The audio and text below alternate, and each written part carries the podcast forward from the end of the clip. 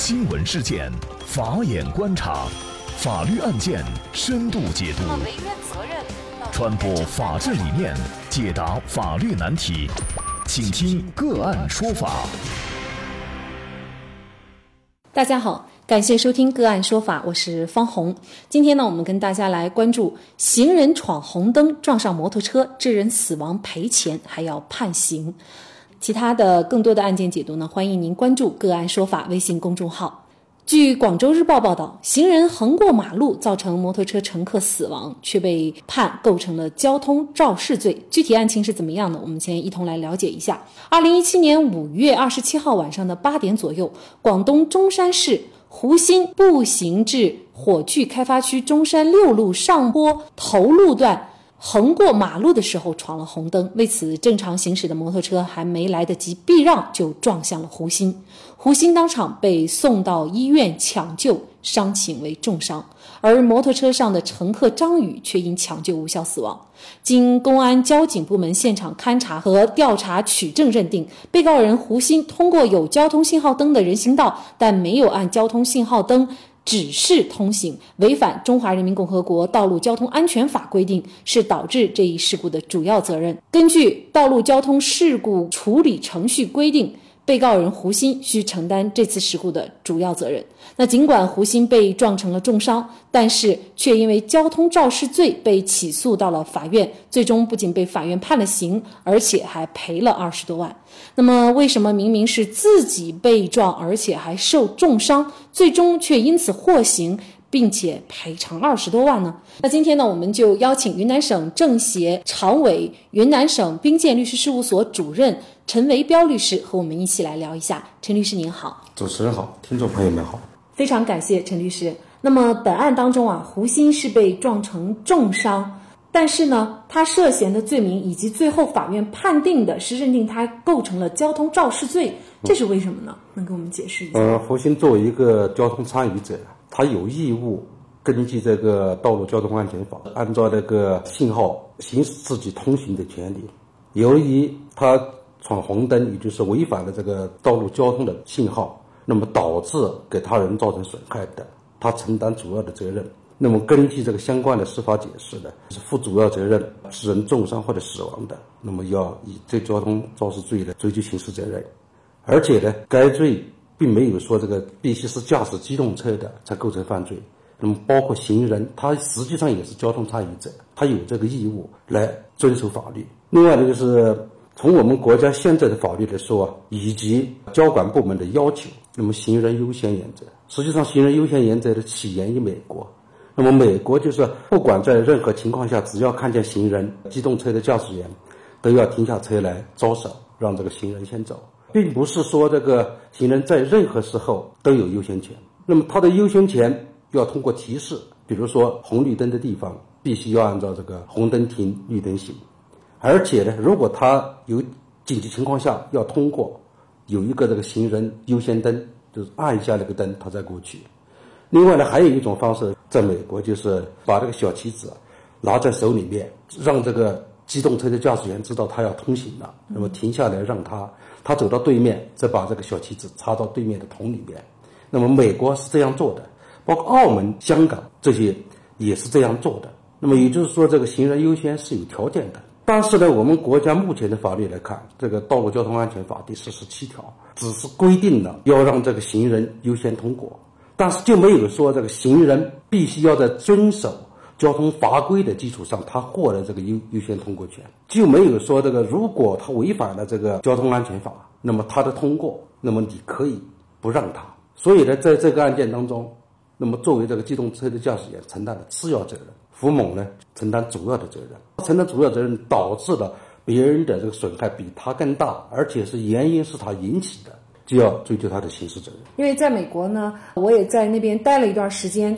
最后总结出经验就是，我们行人一定要遵守交通规则。如果一旦你不遵守交通，哪怕你在晚上出行，你还一定要穿反光服，让过往的车辆知道有人，否则的话，你可能被撞了，不但不会索赔成功，而且还会自己承担民事或者是刑事责任哈。嗯，对。但是在我们国家，我们之前也讲了一些案例，比如说你行人无论是否是过人行道。或者是说你突然在高速公路这个上面一下窜出来，嗯，那么跑到了行车道上，这种情况，即便是机动车撞了你，但是作为行人，你还可以去索赔，好像大概通常情况下是百分之十左右的这个索赔额度。那么在这个案件当中呢，呃，我们注意到胡鑫他不仅不能够索赔，而且还要赔偿二十多万，为什么？可以说这个是一个法治的进步吧。不管是这个行人，还是机动车、非机动车的这个驾驶人。在法律面前是平等的。那么以前所处理的，就是不管什么，哪怕是在高速公路上，行人只要横穿了，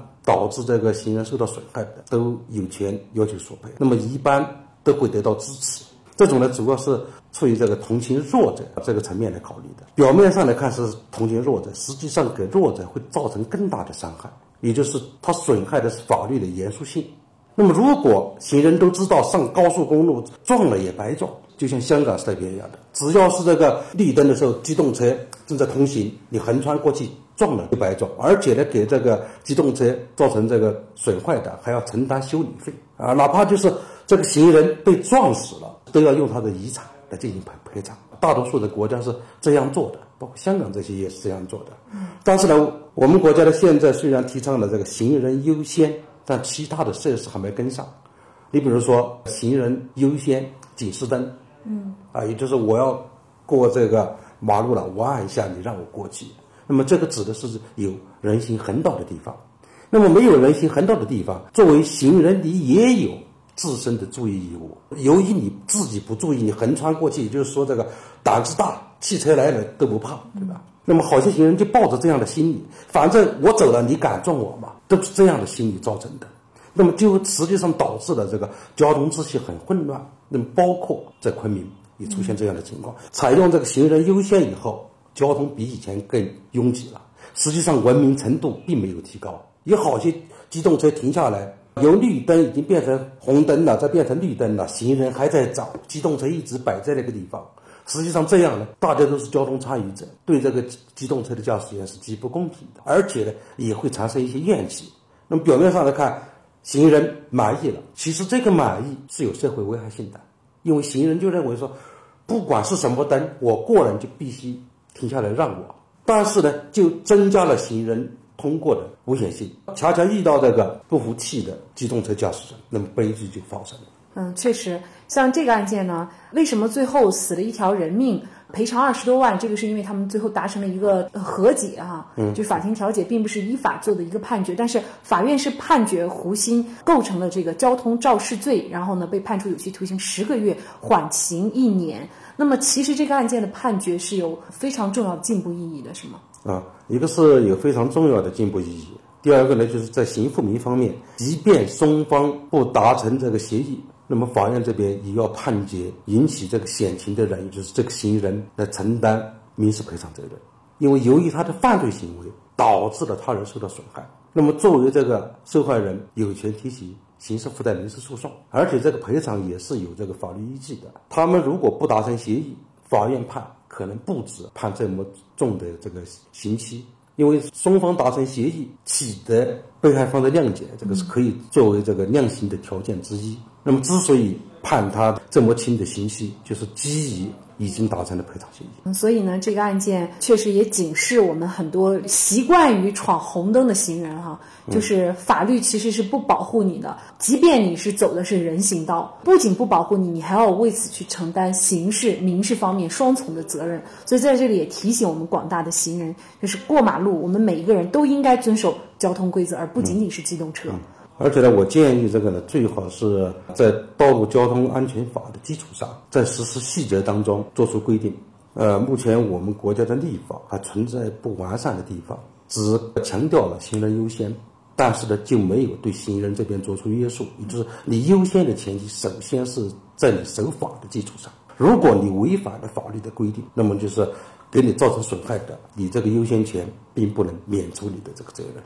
那么这个案件判决应该说比较有指导性的意义。那么是否意味着以后，比如说行人如果擅自上了这种高速机动车道，或者是他只要违规，那么发生的交通事故，他就有可能为此承担比较严重的后果呢？那，这个呢还要从法律上来解决，也就是要有法可依。那么如果不对这个《道路交通安全法》进行修改，或者说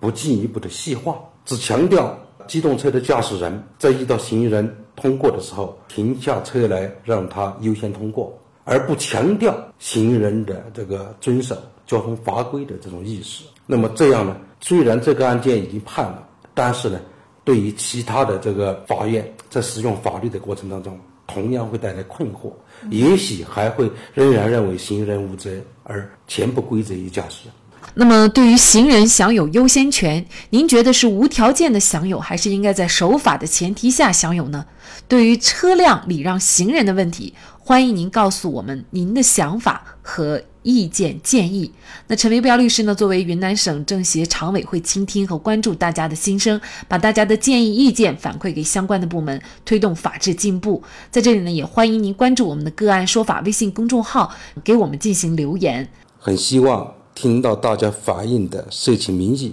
作为我参政议政的一些这个素材，我希望通过大家的共同努力，让我们的社会变得更加和谐、更加稳定和美好。好，再一次感谢云南省政协常委、云南冰鉴律师事务所主任陈维彪律师。那么，大家如果想获得我们节目的图文资料，欢迎您关注“个案说法”的微信公众号，在历史消息当中就可以找到这期节目的全部图文资料。那么大家在生活工作当中遇到一些法律问题呢，也欢迎大家向我们进行咨询。您可以添加幺五九七四八二七四六七这部手机号码的微信号，就可以找到我们。他们都非常的资深、专业和负责人。感谢您的收听，我们下期节目再见。